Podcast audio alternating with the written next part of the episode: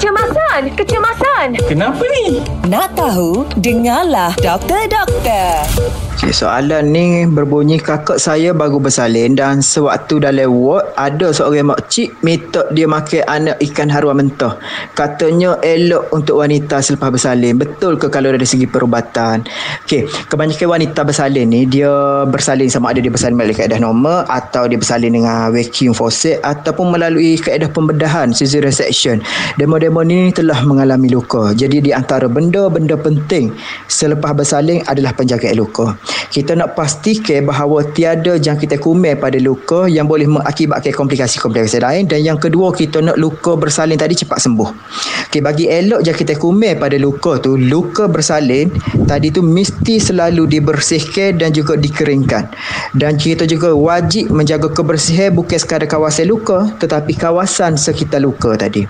Dan juga uh, untuk memastikan luka bersalin tadi cepat sembuh, kita kena ada dua benda. Yang pertama protein dan juga oksigen. Dua-dua benda ni membantu proses luka untuk sembuh.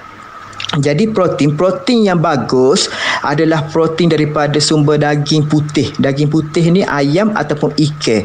Tak kisahlah ikan gapo, ikan kembung ke, ikan harus atau apa-apa jenis ikan. Cuma kalau boleh jangan dimaki, jangan duk makan ikan tu secara mentah.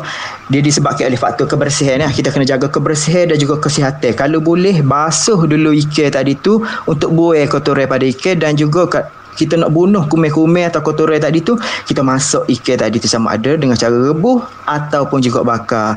Jadi saya harap yang bertanya ni dia jelas lah apakah kaitan di antara anak ikan harwe tadi dengan apa proses wanita selepas bersalin tadi. Oh macam tu ke doktor? Nak tahu lagi tentang kesihatan dengarkan di Gekar Pagi setiap Ahad hingga Kamis pada pukul 7.20 pagi bersama Syah dan Izzet